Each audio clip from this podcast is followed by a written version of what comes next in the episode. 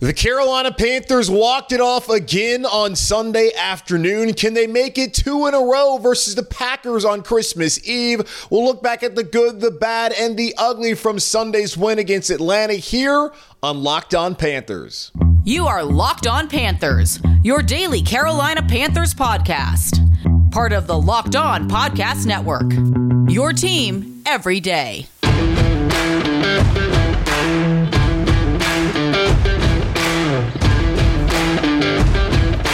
Welcome into another edition of the Locked On Panthers podcast, a part of the Locked On Podcast Network. I'm your host, as always, Julian Council, talking Carolina Panthers with you every Monday, Tuesday, Wednesday, Thursday, and Friday. Your team every day. That's our motto here on the Locked On Podcast Network. Subscribe or follow the show for free on YouTube or wherever you listen to your favorite podcast. And be sure to follow me Julian Council on Twitter at Julian Council, where on Wednesdays throughout the rest of the regular season, including tomorrow, I'll be right here answering your weekly Wednesday mailbag questions either at me or DM me over on Twitter at Julian Council to get your weekly Wednesday mailbag questions into me. Now, today's episode of Locked On Panthers is brought to you by Game Time. Download the Game Time app, create an account, and use code Locked On NFL for $20 off your first purchase. Last minute tickets, lowest price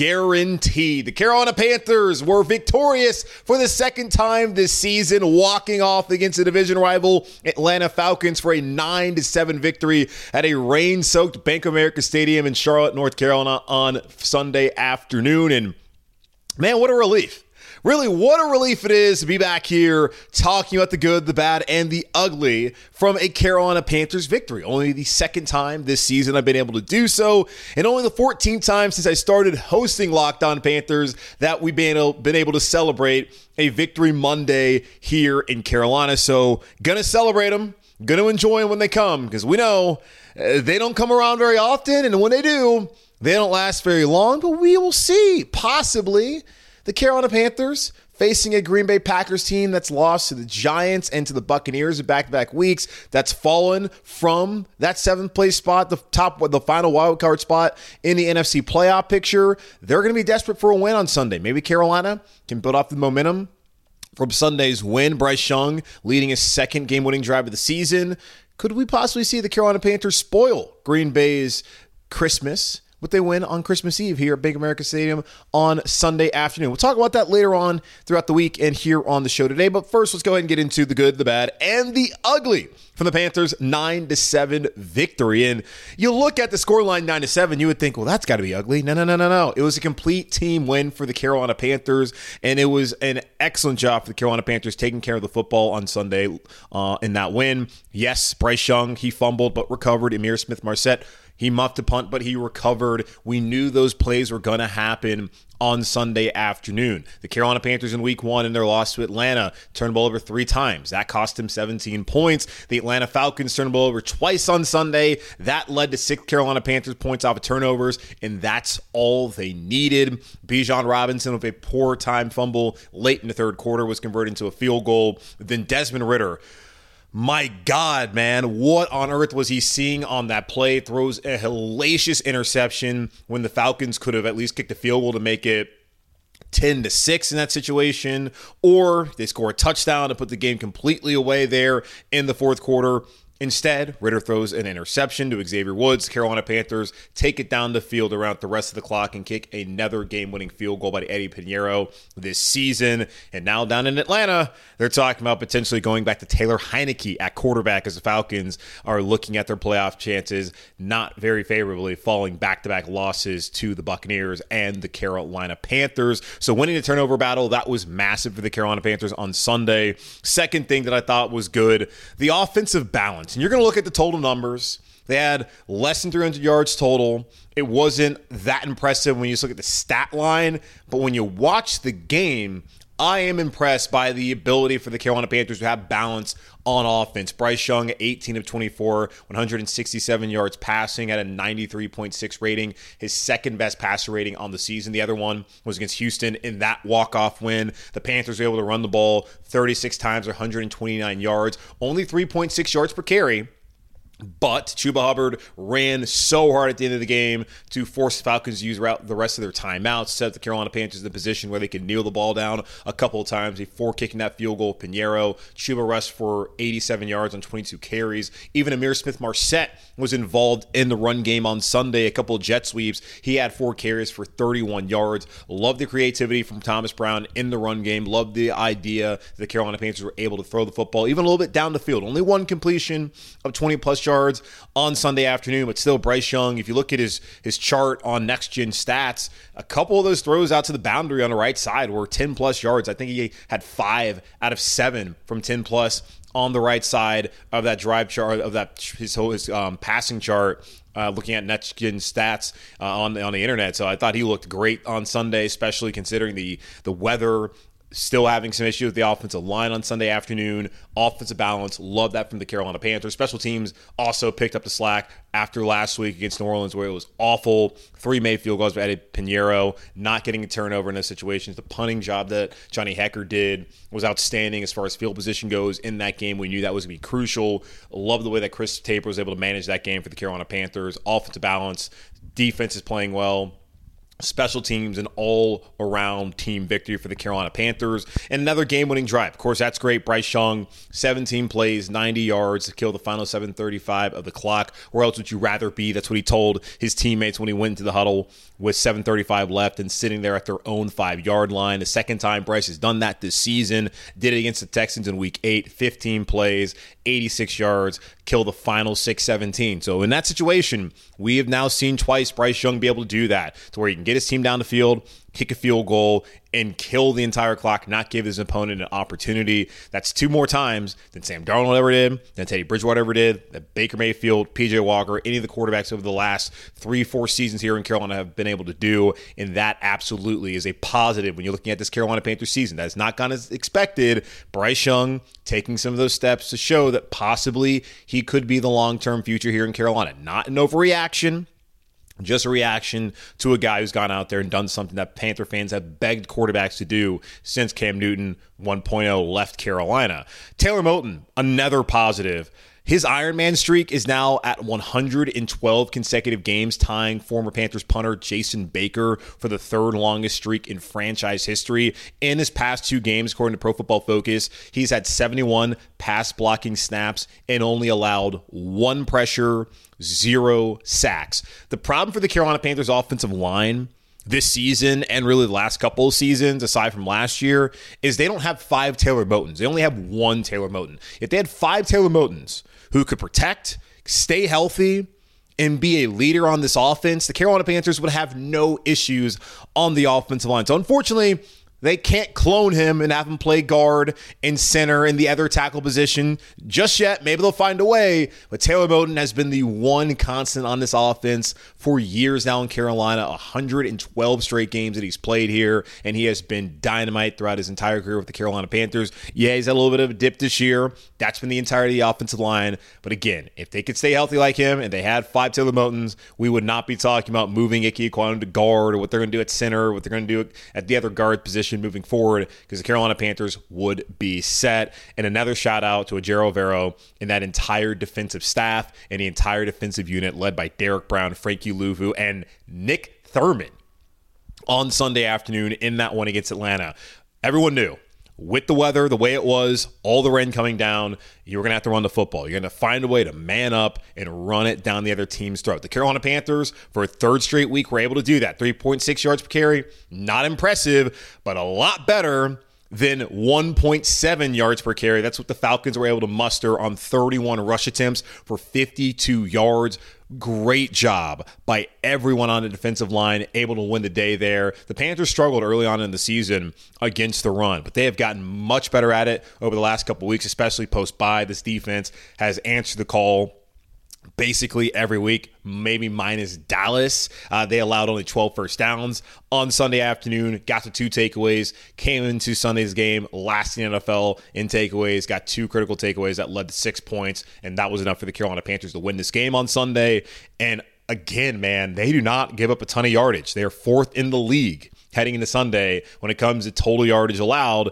The problem has been points allowed and red zone defense They only allowed 204 total yards on Sunday afternoon after only giving up 207 total yards last week against the New Orleans Saints. The Carolina Panthers defense is playing their tails off heading into the final quarter of the season, and they're going to give themselves an opportunity against Green Bay, against Jacksonville, and against Tampa for this team to win on Sundays. And you looked at it too. The only play they gave up all day long was that 56 yard pass play to John Jonnu Smith. And it looked for a period of time. Had Desmond Ridder not thrown that interception, that was going to be the difference in the game, and that would have been unfortunate for an excellent defensive performance to be thrown away by the thrown out because of that. But instead, Desmond Ridder makes a terrible mistake. Bijan Robinson turns the ball over. The Carolina Panthers get their fumbles and they win that game thanks to Eddy Pineiro's walk-off field goal the second time this season and the third time in a row the Carolina Panthers have won a game on a walk-off field goal by Eddy Pineiro. The bad and the ugly.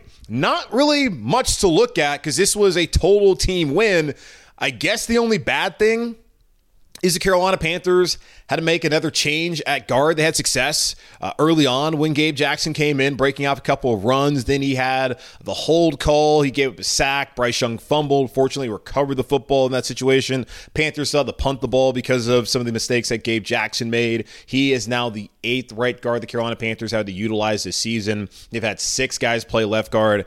That's the only thing I can say bad about this game on Sunday afternoon. The ugly, well, it's being nitpicky, but Thomas Brown, he is now coached in six games as the primary play caller for the Carolina Panthers, and his team has scored five touchdowns. That is bad. Now, the weather on Sunday, you get it. Now, the Panthers, the Falcons had more timeouts than the Panthers, probably punch it in there for a touchdown. Uh, late in the game, I did have someone uh, tweet at me being like, oh man, I wish they would have punched it in. It's like, nah, it's actually funnier that the Carolina Panthers didn't score a touchdown and beat the Falcons in this rainstorm than if they had scored a touchdown there to kind of capitalize things at the end of the game. That's three games so far this season that Thomas Brown has been a play caller, and the Carolina Panthers have not scored a touchdown. Sunday against Atlanta, you got New Orleans last week, and then on that Thursday night game against Chicago, where Smith Marsette on special teams had the punt return, but the offense did not score a touchdown. That's the good, that's the bad, and the ugly from the Carolina Panthers walk off nine to seven win against the Atlanta Falcons on Sunday afternoon at Bank of America Stadium. We'll take a quick pause and come back, and we'll talk about Chris Tabor. Whether he's a candidate for this job and what his thoughts are heading into Sunday's contest against Green Bay here in just a moment on Locked On Panthers. You shouldn't have to worry when you're buying tickets to your next big event. Game Time is the fast and easy way to buy tickets for all the sports, music, comedy, and theater events near you. With killer last minute deals, all in prices, views from your seat, and their best price guarantee, Game Time takes the guesswork out of buying tickets. Game Time is the only ticketing app that gives you complete peace of mind with your purchase. See the view from your seat before you buy so you know exactly what to expect when you arrive. All in prices show your total up front so you know you're getting a great deal without hidden fees. Buy tickets in seconds with just two taps. And here locally in Charlotte, a ton of events going on. Of course, got the Charlotte Hornets with the Jumpman Invitational. You can see North Carolina Tar Heels. Go see Florida, Oklahoma, Michigan, all men's and women's teams playing on Tuesday and Wednesday night. Also, you got the bowl game, you got the Mayo Bowl, West Virginia, North Carolina, and of course, Carolina Panthers. Christmas Eve. What a great Christmas present if the tickets are as cheap as they were on Sunday versus Atlanta. Take the guesswork out of buying tickets with Game Time. Download the Game Time app, create an account, and use code Locked On NFL for twenty dollars off your first purchase. Terms apply. Again, create an account and redeem code Locked On NFL. That's L O C K E D O N N F L for twenty dollars off. Download Game Time today. Last minute tickets, lowest price guaranteed.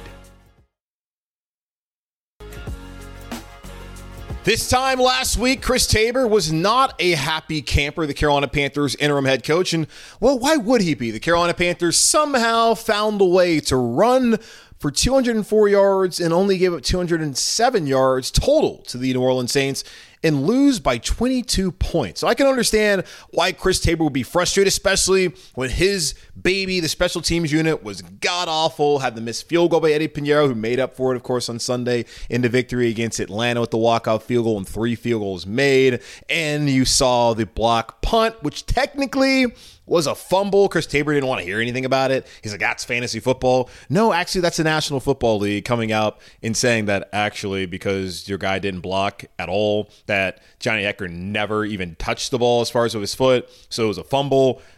But I, I, I kind of tend to agree with Chris Tabor, not the fantasy football part, but the fact that, like, yeah, I'm going to count that as a block punt. It was clearly a block punt, and that was a 10 point swing there on the afternoon against Orleans. And he was not happy last Monday when speaking to the media during his day after press conference. And why would he be? The team was 1 and 12. They had lost two straight games with him as the interim head coach, and he might have been thinking I could have a future here in Carolina if maybe we could just win a couple of games. But congratulations to Chris Tabor and to the rest of the organization, everybody in that locker room, that coaching staff. Yes, even Thomas Brown and the offensive coaching staff for getting the win on Sunday afternoon. You saw Bryce Young, if you watched the press conference, just it felt like a weight had been lifted off of him when they won that game. That was the same feeling against Houston. This guy has never in his life lost like he's losing this season with the Carolina Panthers. That's just the nature of the NFL and the way that the draft goes, where the worst teams in the league. And I know the Panthers moved up to go get him, and they were very close to being a playoff team. And I don't think a lot of people predicted the Panthers to be the worst team in the NFL this season. It's still surprising to me. Now, there's some things that I did predict would happen, like the receiving staff being trash no offense, not I mean they're not trash, but not being up to snuff, not good enough to compete at this level in the NFL. A lot of the other things like the offensive line regression, didn't see that. The the rash of injuries. They have 16 players on injured reserve. That's 14 from the active roster and then two from the practice squad that are on IR. They've had six other players that have come off of IR and been activated. So that's 22 players this season that have had to go on injured reserve. That is insane. Hard to have any sort of success with that kind of roster attrition and turnover week week to week with the injuries. So you couldn't have predicted that, but it is surprising for the Carolina Panthers to be sitting here at 2 and 12. So I'm very happy that they won for well, my sake having to come up here and talk about this team every day. I look back and uh, read some of the live comments when I did the show yesterday and people saying I've not seen him smile like this in months. Well, yeah, it's draining to keep coming up here before they were able to win the game. Because I, I, sat there, I was like, oh man, I don't know they're going to win this. It looks like they're going to punch it in Atlanta and before Ridder threw the interception. And then I got to the point where I was like, oh hell, they're going to find that way to actually win this game. And then just I was overcome with joy, as you would have heard or seen on the show yesterday. But damn, y'all, like it, it's tough to sit here and watch team be this bad. And I can only imagine like how they feel. You feel what type of way, I feel a type of way. Like at least you can get away from it. I gotta do this and for them, it's their livelihood. I get paid to do this too, but it's really their livelihood, their jobs. They have spent so many years of their life to get to this point, and to lose week in and week out. I can only imagine what that is like to keep banging your head against the wall and getting no positive results. The process may have been right. I like the process of how they went to get a head coach last year. I like the idea of bringing in a veteran coaching staff on the offensive side of the ball to help develop a rookie quarterback. Just the way that it's all played out has, of course, not been positive. And if it were positive, Frank Reich would still be here. And I think more of the fan base would be on board with Bryce Young moving forward. But as far as what Chris Tabor had to say on Monday afternoon, he has not given any thought to being the full time head coach here in Carolina. I don't even think necessarily he should be ruled out. I don't think that he should be the top candidate. I like that he's a special teams coordinator to where you've seen someone like John Harbaugh have a ton of success there with the Ravens. They're looking like they're going to be the number one seed again in the AFC. Joe Judge was another one who was special teams coordinator who didn't have success. I understand that. Rich Bisaccia probably should have got the Raiders job. Absolutely should have got the Raiders job over Josh McDaniel and that complete clown show there in Las Vegas the last a couple of years before he got fired earlier this season. He's a special teams coordinator that helped the Raiders get to the playoffs. So special teams coordinators, they have a pulse of the entire team. They have to really interact with all the guys. I do like the idea of someone who is special teams coordinator being a head coach because of more having to be like a CEO, also be an on-field coach in that situation. But I don't think Chris Tabor necessarily is the top candidate of all the guys on the coaching staff. He shouldn't be the top candidate, in my opinion. It should be Ejiro Evero for what he's been able to do with uh, that defensive unit, despite all the injuries that we just talked about, and that his staff is actually together, unlike the offensive coaching staff. And there's no reports that potentially could link him to being someone who's going up to the owner. That's just my thoughts on the whole situation. But at one and two, one win so far, the first in Chris Tabor's career as a co- as a head coach. I don't think that should be enough to really uh, drum up the conversation of him taking over as a full time coach in Carolina. Now, if they win the next three games, then go ahead, put his name in the hat, figure it out. But still, David Tepper needs to go about the process. I think the same way he went about it last time. I, I don't think they need to pay a search firm. That's one of the best grifts going on out there. Uh, if anyone's got any seed money, and they want to start up a search firm of your boy, let's do it. Let's go out here and let's hustle all these colleges and these NFL owners and all these sport, pro sports teams out here that are too damn lazy to go out there and interview candidates themselves. I would love to start a search firm. An amazing grift out there uh, that's going on in sports, but it's unnecessary. Do exactly what he did last time. Get different input from people out there and understand how to go find a head coach who actually fits. He could have taken Steve Wilks. He didn't do that. He hired Frank Reich. It made sense at the time, and of course, did not play out well. Hopefully, there can be some tweaks to it, but I like what he did last time as far as his process trying to find a head coach more than what he did the first time around with Matt Rhule.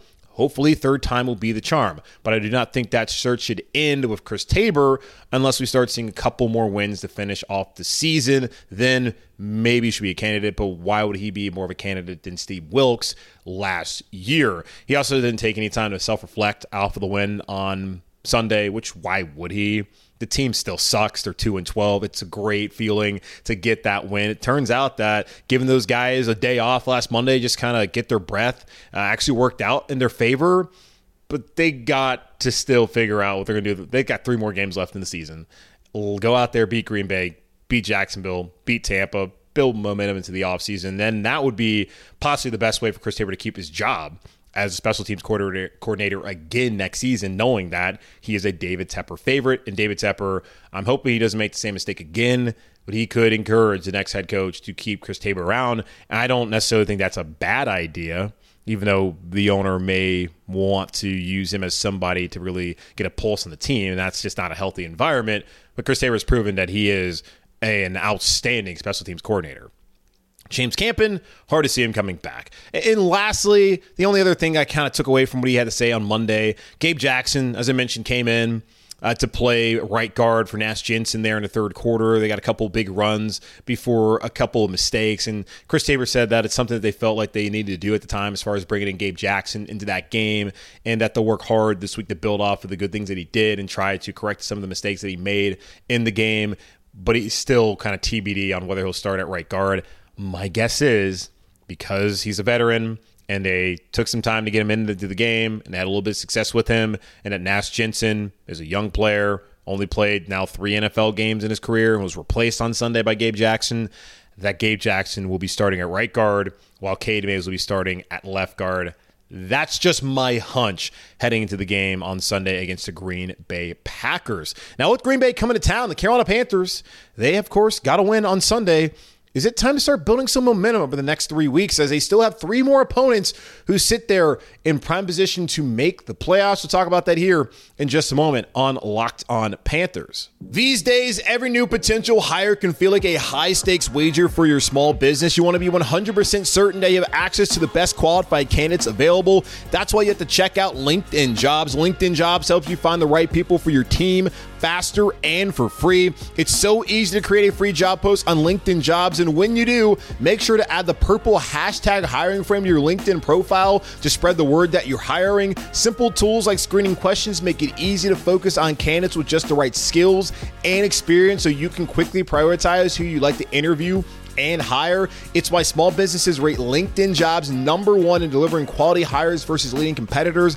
LinkedIn jobs helps you find the qualified candidates you want to talk to faster. Post your job for free at LinkedIn.com slash locked on NFL. That's LinkedIn.com slash locked on NFL to post your job for free. Terms and conditions apply. I thought heading into the weekend against Atlanta that the best case scenario for the Carolina Panthers heading into the final quarter of the season was to try to play spoiler versus the Falcons, the Packers, the Jags, and the Buccaneers. Four teams that all were hoping to be playoff teams here in 2023. And it looks like they've successfully done that so far with the Atlanta Falcons as Tampa Bay beat Green Bay on Sunday, New Orleans beat the Giants on Sunday, and of course, Atlanta only had 204 yards and lost to the 1 in 12 Carolina Panthers. Ha, ha, ha. In your face, Falcons always feels good of all teams to go out there and beat that team. I had my dad call me after the game yesterday, just saying, you know, it always feels good to beat the Falcons. That's absolutely the team that you would love to see the Carolina Panthers get a win against. And they went out there and did it, winning the turnover battle, getting that game winning drive. And I think they can now build a little bit of momentum. And still, the important thing for the final three weeks of the season is the development of Bryce Young and him feeling confident and looking like a guy who could potentially be your franchise quarterback. Now, when I look at Bryce, you can go back and look at the film, and there are times when given an opportunity to make some plays and given time in the pocket, he can throw some dots. We have seen that so far this season. He just has not looked that comfortable back there under center in large part because of the receiver is not getting open. We know the offensive line struggles and injuries, and of course, his own limitations and his lack of experience as a rookie in the NFL. We all understand that.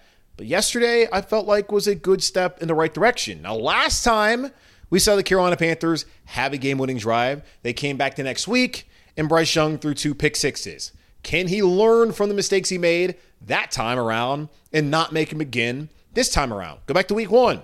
Bryce Young intercepted twice by Jessie Bates. Similar throws. Jessie Bates, one of the better safeties in the NFL, being able to kind of cheat a little bit, get off his route, and go out there and get the interceptions. Bryce Young did not put the ball in harm's way on Sunday afternoon as far as in the passing game against the Atlanta Falcons. Can he learn off of the mistakes he made with the pick sixes after having success with that win against Houston coming up on Sunday against Green Bay? We will see. That is so important for the final three weeks when it comes to building Bryce Young's confidence heading into the 2024 offseason, where then the Carolina Panthers must find some receiving help, find you know, I don't even know if they need to find a new offense line, but get those guys healthy and back to having some sort of continuity when it comes to that position. But then, of course, you got to find the right scheme, the right coaching staff around him to help elevate Bryce Young heading into the 2024 season and hopefully turning things around for the Carolina Panthers next year. But really, as a team, You'd also love to build some momentum after getting that win against Atlanta. The Falcons,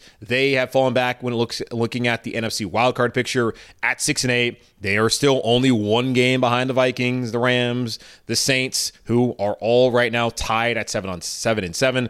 Recording this before Monday Night Football, the Seahawks currently sitting at six and seven, but the Falcons, of course, behind them in the standings. Green Bay, who the Carolina Panthers face on Sunday, after losing two straight games, the Packers have gone from sitting in the playoffs two weeks ago to now being um, on the outside looking in, still only one game back of Minnesota, Los Angeles, New Orleans, and potentially Seattle if they win on Monday. They're sitting at six and eight, having lost two straight games to the Giants on Monday Night Football, then on Sunday to Tampa Bay. They're reeling. They desperately need a win. Wouldn't it be nice to kind of put a nail in the coffin there for the Green Bay Packers? I don't know if eight and nine is going to be good enough to get to the playoffs as a wild card in the NFC. it feels like you want to stay there at least nine and eight. So the Packers are probably done done on Sunday. Not technically, I don't think they can be eliminated. Don't think they can uh, officially be eliminated on Sunday with the loss. Maybe they could. I uh, would have to look at the scenarios, uh, but not a Packers fan. So not whole. We'll, we'll talk to Peter Bukowski of Locked On Packers about that later on this week. He can kind of run, give us the rundown as far as their playoff scenarios are. But looking at it, the Packers can't lose, but it'd be nice. The Carolina Panthers can kind of put a nail in their coffin. You look at Tampa in week 18 at home. It's as simple as this. The Buccaneers last year, you play them week 17 on the road. You were banged up. You didn't have JC out there. Mike Evans had a huge day. Tom Brady had a huge day, and they took the division right from you. And they also took away the opportunity for the head coach that you should have had, Steve Wilks, to be the head coach in Carolina. Really, that's David Tepper's own mistake in his own, for, anyways. But still, it would be pretty hard for Tepper. And we saw Mark Davis do it the year prior with Rich Bisaccia, who turned things around there in Las Vegas and got the Raiders to the playoffs before losing to the Bengals in that wild card round. That he moved off of him and got Josh McDaniel. And it's hard not to believe that David Tepper would have done the same thing, would have been even more difficult for him to move off Steve Wilks had they gone out there and won the division. Wilks would have been seven and five in the 12 games that he was the head coach last year had they won that game in Tampa. But you look at last season, losing that game against Tampa. Do you really want Baker Mayfield? Who I don't have any negative things about to say about Baker. I don't feel like Baker was put in a great situation in Carolina uh, to have success. But really, what they needed to find out was could he be the long term answer? And well, that was very clearly no. That Baker was not the long term answer here in Carolina. He's played well recently down there in Tampa Bay, and I'm happy for him. but only so happy because I don't want the Buccaneers coming here week 18, winning here in Charlotte, and hoisting the proverbial division crown. I don't want that to happen. I don't want Baker Mayfield to come back here and be able to celebrate on this field after the team gave up on him a year ago. So that's another game that the Panthers should absolutely be motivated to come out there and win, especially knowing it's week 18 and who knows what kind of momentum they have if they're able to win against Green Bay on Sunday, then go to next Sunday at Jacksonville. And that's a team. The Jags are not in a good spot right now. They're 8 and 6. They're still sitting there as the four seed in the AFC playoffs, but they are tied with Indianapolis, who is the final wildcard team right now in the AFC, and in Houston, sitting there at eighth uh, for the for the spot right outside of Indianapolis in the wild card. They have to win. And Buffalo sitting there at eight and six two. There are one, two, three, four, five teams in the AFC playoff picture that are eight and six. And Cincinnati's got his right now is in there in the wild card. Same Indianapolis with Houston and Buffalo right on the outside looking in. But Indianapolis and Houston are right there, tied of Jacksonville to potentially win the AFC South if the Jags are not able to have some success. And the Jags are four and one in division, and they have one more divisional game remaining against the Tennessee Titans in Week 18. So they are probably going to be fine as far as going as far as a divisional record tiebreaker. But still, Jacksonville, man, they cannot. I know Trevor Lawrence has got some concussion issues. They cannot lose to Carolina next Sunday. I just I love the position the Panthers are in. If they're going to be bad let them at least be bad enough to the point where they start to build a little bit at the end of the season. And I know it's only one game, but still, would be nice if they can just go out there, play spoiler against Green Bay, especially Green Bay. Like, come on, forget Green Bay. And in Jacksonville, and then God, Tampa. What a great ending to the season that would be for the Carolina Panthers. So they can find a way to win four in a row. It would be frustrating but still would it be a nice ending to the season. It's not like you're losing out on the number one overall pick or the number two pick, maybe the number one or two pick in the second round. That just feels inconsequential to this point, at least to me, uh, as far as the Carolina Panthers go. But yeah, would like to do a couple more victory podcasts here to end the season. So good win for the Carolina Panthers on Sunday afternoon at home against the Atlanta Falcons. That's going to wrap up this edition of the Locked On Panthers podcast, a part of the Locked On Podcast Network. Again, hosted by yours truly, Julian Council. Subscribe or follow the show for free on YouTube or wherever you listen to your favorite podcast. And be sure to follow me, Julian Council, on Twitter at Julian Council, where I'll be back with you again on Wednesday to break down and answer your weekly Wednesday mailbag questions, either at me or DM me over on Twitter to get those questions into me now. But in the meantime, be safe, be happy, be whole as always, and forever. Keep pounding and I'll talk to y'all on Wednesday.